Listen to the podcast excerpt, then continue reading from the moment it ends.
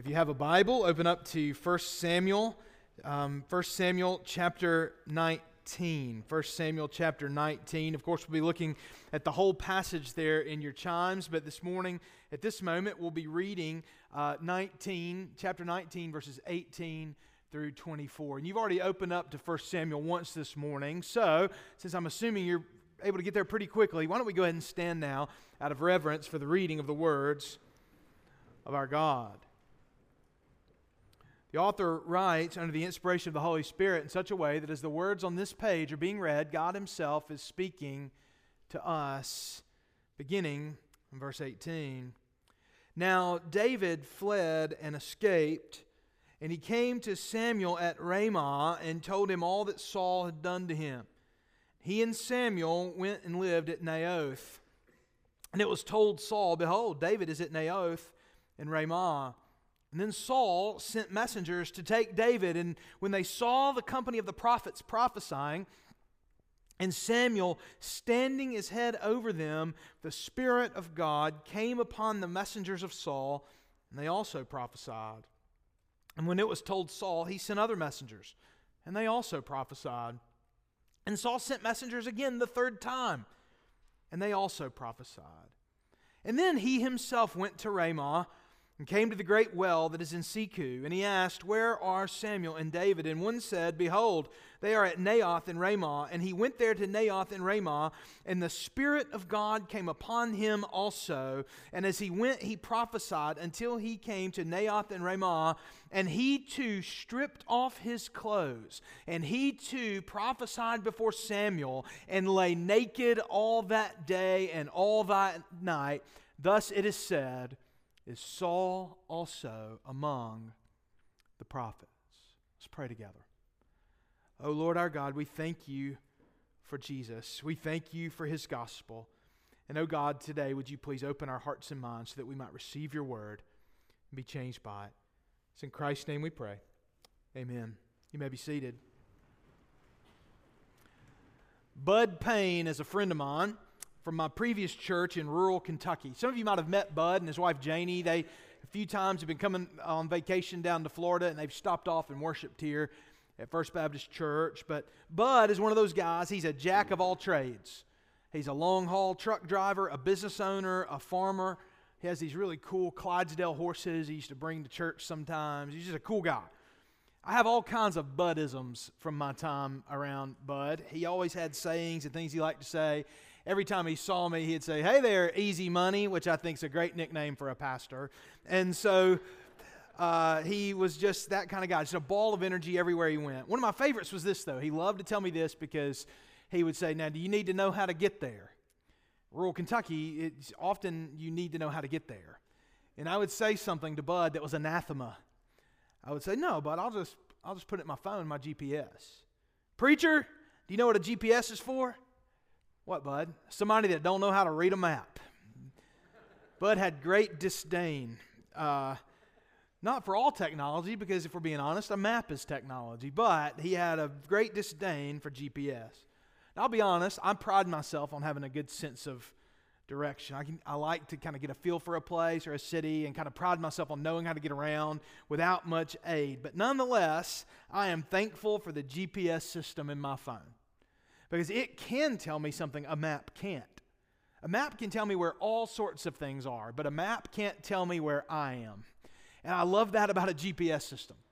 I love that about my phone. My phone can tell me where I am. And so even then, I like to say, if I could just have only that information, that's enough. Then I can use a map. But it's nice to know where you are. In fact, our family uses an app called Life360, where not only do we know where we are, we know where everybody else is as well.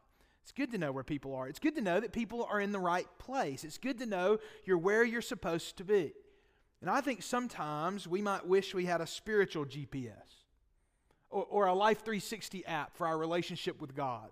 A way to sort of really quickly look and know and think, am I where I'm supposed to be? Am I in the right place? Sometimes I think we feel like we're flying blind when it comes to how close we might be to God. Or are we really on the right track? But I think the scriptures give us something close. Not only the Bible itself does it give us an idea of where we are in our relationship to God, but specifically I think in these verses in these chapters we're looking at here today, the Bible gives us something close to a spiritual GPS, a way to tell where you are, a way to figure out where you are in your relationship with God, and that's this: how do you view the plan and purpose of God? How do you relate to what God is up to in the world? Jesus said something like this to people in his day in John chapter 8, verse 42. He said to them, "If God were your Father, you would love me.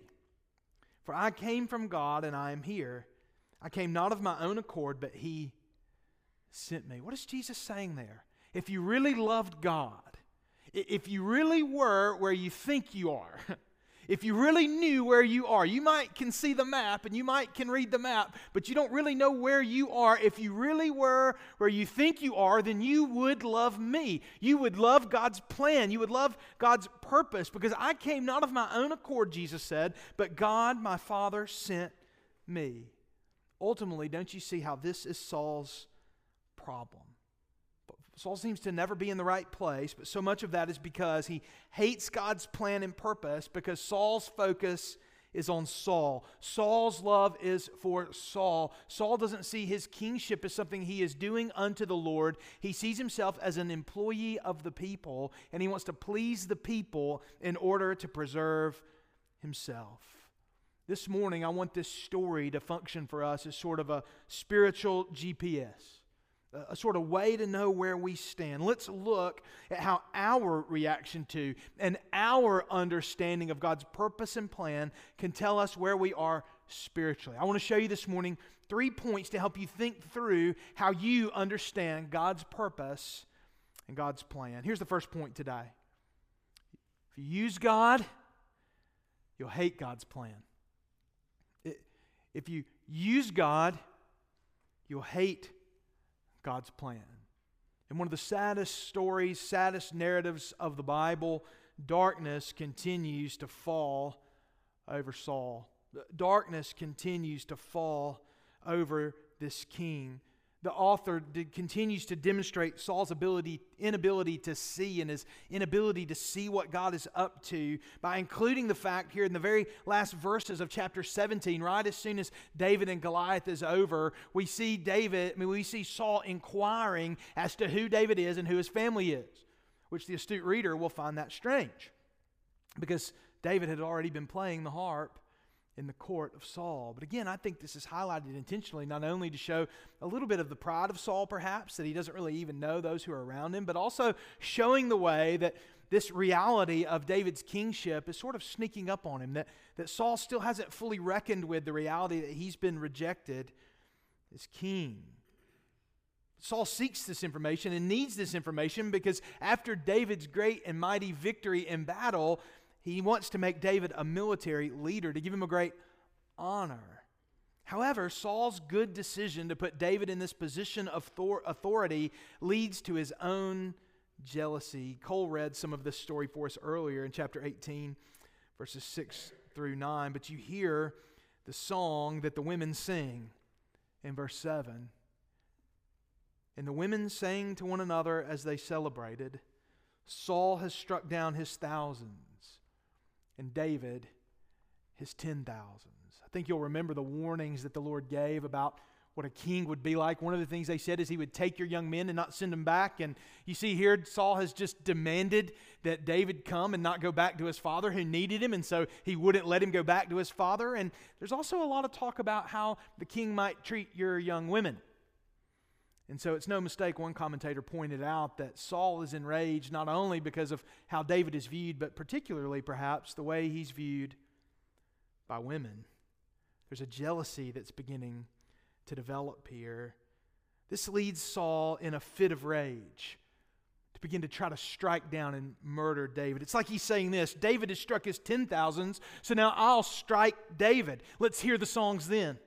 Let's see what they have to say about me then. But David, in his own ability and prowess and cunning, evades Saul's attempts at murder twice, we learn in verse 11. I want you to notice the poignancy of verse 12, the way the author is helping us understand this story. Saul was afraid of David because the Lord was with him, but departed from Saul. the presence of God, which should be a comfort and a joy to the King of Israel of all places, has now become something that's odorous in the nostrils of Saul, something he hates, something he's enraged by. That is, seeing God's plan and purpose written all over David doesn't lead Saul to love him. It leads him to hate him. And so the text continues. Saul removed him from his presence and gave him another military post. Seems like maybe a different one or a more specific post where he's a leader of 1,000. Presumably that's so it would be busier and more dangerous. And so Saul's descent into madness, rage, and sin begins to be accelerated and deepened at this point. In fact, when you think about it, his attempts to do away with David results in David's success. He wanted him to get killed in battle, and yet verses 14 and 15 tell us David had success in all his undertakings, for the Lord was with him. And when Saul saw that he had great success, he stood in fearful awe of him. But not only is sending David away adding to David's successes, but it's also got a second way that it's accelerating Saul's descent, because he's sending David away from his presence, and David's presence in ministering to him musically was the only thing that was keeping the evil spirit at bay. It's the only thing that could calm or comfort Saul. And so you'll see the way that as these texts progress that we're looking at today, Saul goes deeper and deeper into darkness and gets whipped into more and more of a frenzy of anger, jealousy, and rage. Here's the simple reality for us as we study this and think through this. If you use God, which is clearly what Saul's doing. He uses God, from his unlawful sacrifice to the other things, and by the end of his long and sordid story, he'll be going to a witch to try to use God. Actually, to try to use Samuel to try to use God. Violating the laws he himself had even made against seeing necromancers in that way. Saul used God, and because of that, he hated God's plan and purpose. He hated seeing the presence of God in David's life. He hated seeing the successes in David's life. He hated seeing the way that David was growing in favor with the people of Israel. Saul sees God's favor on David as a problem rather than a blessing. Saul sees David's success as a threat rather than a victory of the Lord. Brothers and sisters, today, as you look at this passage, as you consider this story, this is the question you must ask yourself. Do you love God's gospel plan? Do you love what God's doing through Jesus? Do you love what God's called you to in Christ until it costs you? Do you love what God's doing until it frustrates you? Do you love serving God until God stops keeping what you think is his end of the bargain? What's all this obedience for if it's not for an easier life? You might ask the Lord. Do you love God's gospel plan until it doesn't give you what you think you deserve? My friends, if you find yourself hating God's purpose and plan, your position in relation to God is not right. You're in the wrong place. It's a ding. It's a notification that you are not where you need to be. Perhaps you're using God. And that's not to say we have to love everything that happens. Bear in mind, we're asking ourselves whether we love what God is doing through Christ in the gospel. And are we trusting Him, even though, certainly, in difficult circumstances? This leads us to our second point. If you use God, you'll hate God's plan. But if you love God, you'll love God's purpose. If you use God, you'll hate God's purpose and plan because it's not doing what you want Him to do. You're using Him to accomplish your will. But if you love God, if you genuinely love God and love what God's doing in the world, you'll love God's purposes. You'll love God's plan. We've already been introduced to Jonathan, but as Cole read for us earlier, we see the way that very early on here, as soon as this episode with Goliath is over, immediately the Bible says, the soul of Jonathan, chapter 18, verse 1, was knit to the soul of David. And Jonathan loved him as his own soul. Now I want you to notice what Jonathan does.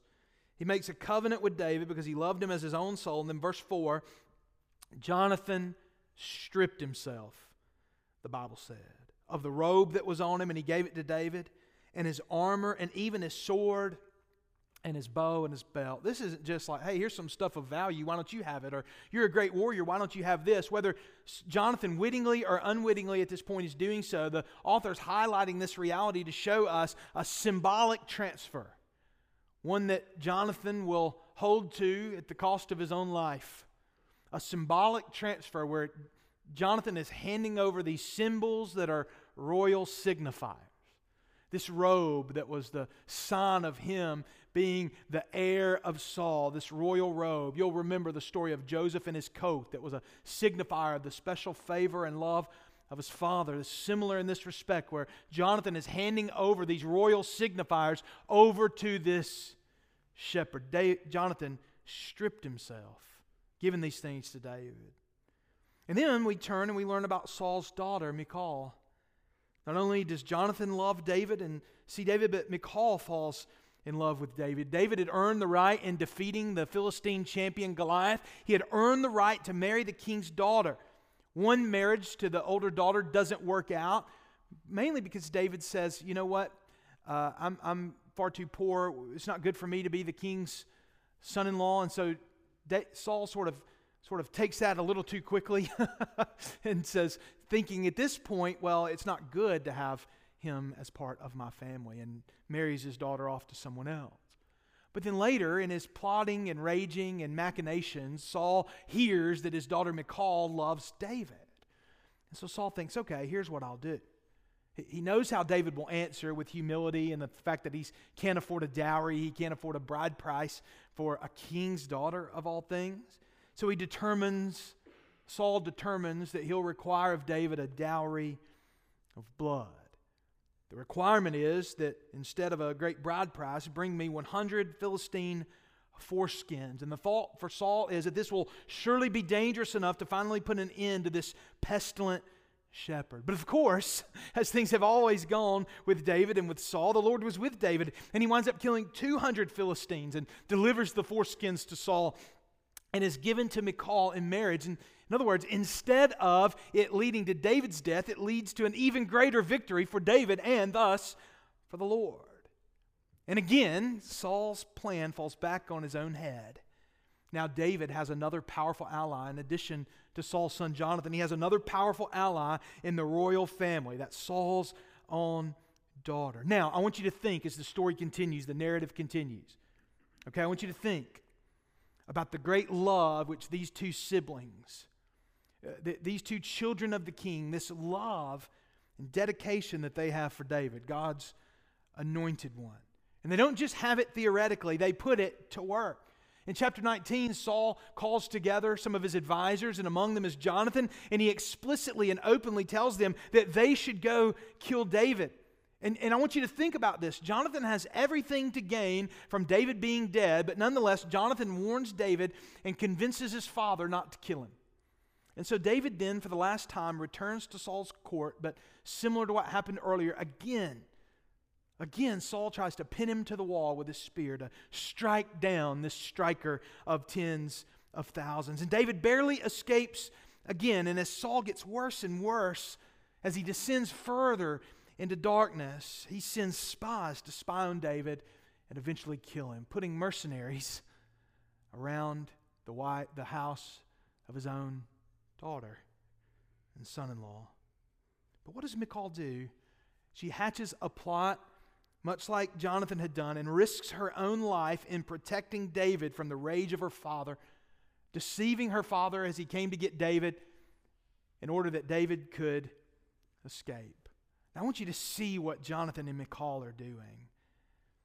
I want you to see the way that they're dedicated to David no matter what. And to understand the profundity of this dedication, you have to recognize what God's purpose is. God is tearing down Saul's dynasty and establishing David's. Jonathan and Michal both forsake their family loyalty, and they both commit to David because they see David and love David, not merely as a person, but I think the text is teaching us here that they are seeing God's plan and purpose. They are seeing by faith the plan and purpose of God, and they are acting accordingly. They are risking their lives. They're risking their family. Jonathan is risking his own future as king, laying down and stripping himself of his future future royalty in order that the plan and purpose of God through David and his dynasty might stand. We all recognize now in hindsight that what they were seeing was the messianic legacy that David was going to lead.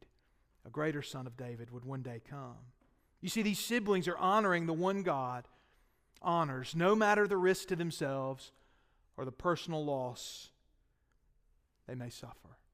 Let me ask you this question. When do you love the plan and purpose of God? When is it that you love what God's up to? Check the map and see where you are. Is your love of God's plan reflective of a love for God? Do you love what God is doing through the gospel? Is the gospel enough for you? Oh, I hope it is. I hope you'll be like Jonathan and Michal. But that leads us to our last point this morning. The last sort of thing we need to think about in terms of how we relate to God is this. Trust God. I tell you this today. Trust God, because God accomplishes His plan and purposes. David snuck out of his window, and he's fleeing, never again to return to Saul's court. A permanent exile from the presence and favor of the king, the anointed king of Israel, the future king, the writer of the Psalter, the king from whom our Lord in Christ would descend, is now an enemy of the state of Israel. And so David goes, the only place I suppose he knows to go, and he takes refuge among Samuel and a group of prophets at Naioth. We've read this passage just earlier. Saul hears the word, he kind of sniffs them out, and he goes and finds them, and he sends messengers to arrest and bring David to him. But when they saw Samuel and the prophets, I love this scene. I love this thought of Naioth, of these men of God hiding out here, and they're in this encampment of some sort. And as these messengers come, no doubt with all the signifiers that they come from the king, no doubt in power and glory, as soon as they see Samuel prophesying over these other prophets, they immediately begin to prophesy themselves. Word reaches back to Saul, and he sends another group of messengers to arrest David and bring him back.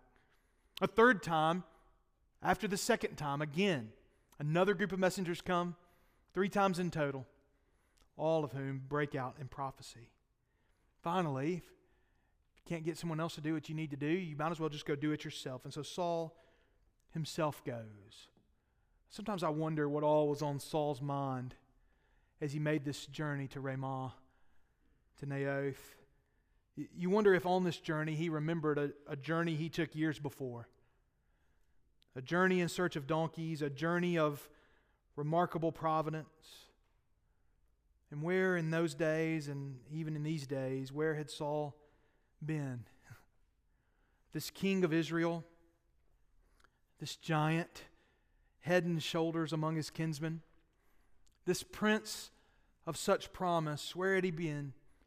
The one who began his journey to glory and greatness amidst hope and optimism. God's grace seemed to shine so brightly despite the sin of the people. God had given them the king they desired, and it seemed like God had given them one that he wanted.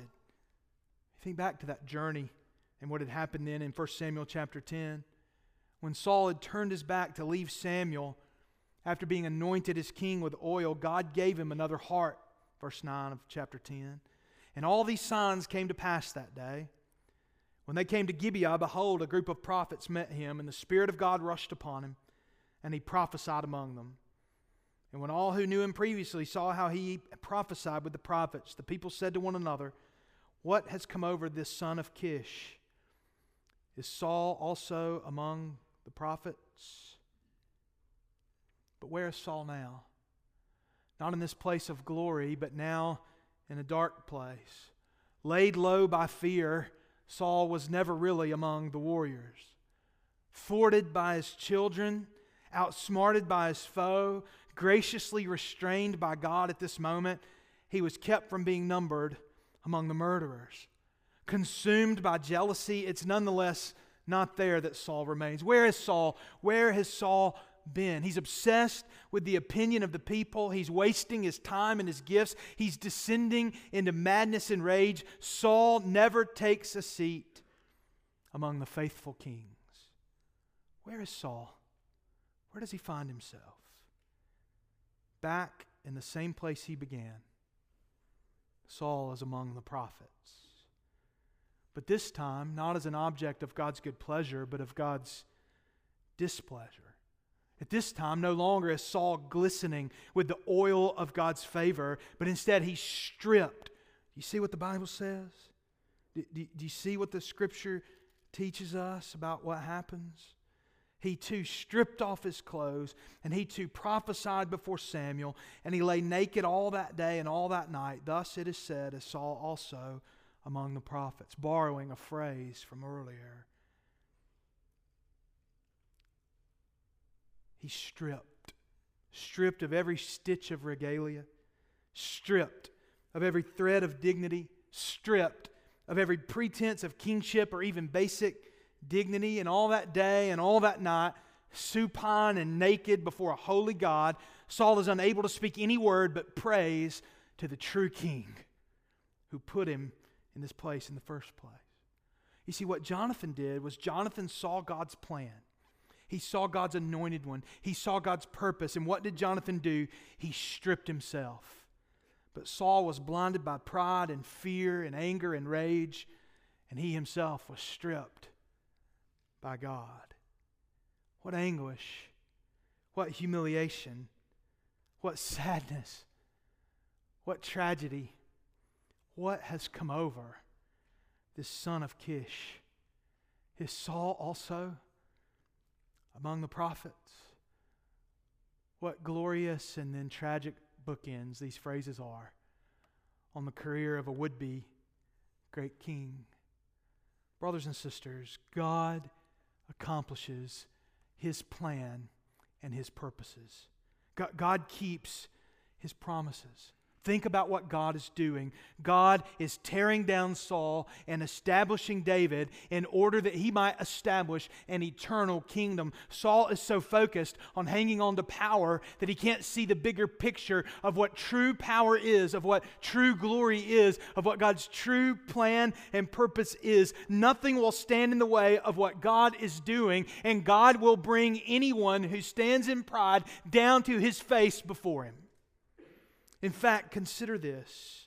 Nothing will stand in the way of what God is doing. We must trust Him. In fact, consider that what God is doing here was to lead to the greater Son of David who willingly went to the cross, who was stripped naked and tortured, and who himself drank to the hilt the very wrath of God in order that God's plan and purpose might stand, in order that the gospel might go forth to the ends of the earth, in order that His grace might reach the ears of even people here in Gadsden, Alabama in 2023.